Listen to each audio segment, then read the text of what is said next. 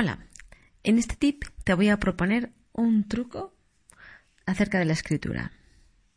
¿Sabías que la escritura libera muchísimo las emociones?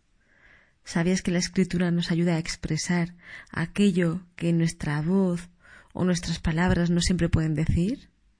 Ponlo a prueba. Coge un cuaderno y escribe un diario, como cuando éramos pequeños, si es que lo tenías. Le puedes poner candado, flores, lo que quieras, o puedes tener una libreta. Escribe diariamente lo que desees. Da rienda suelta a lo que se pasa por tu cabeza, por tu corazón, por tus emociones, a tus deseos, anhelos, tristezas, em, rabia, ira, queja. Descárgalo ahí. En primer lugar, te ayudará muchísimo a drenar y probablemente el mecanismo de desahogo lo puedas tener plasmado en un papel. En segundo lugar, verás que muchas de las cosas que dices tienen mucho sentido con el camino hacia donde quieres ir. Y conforme vayas drenando, también se irá despejando el camino y e irás focalizando.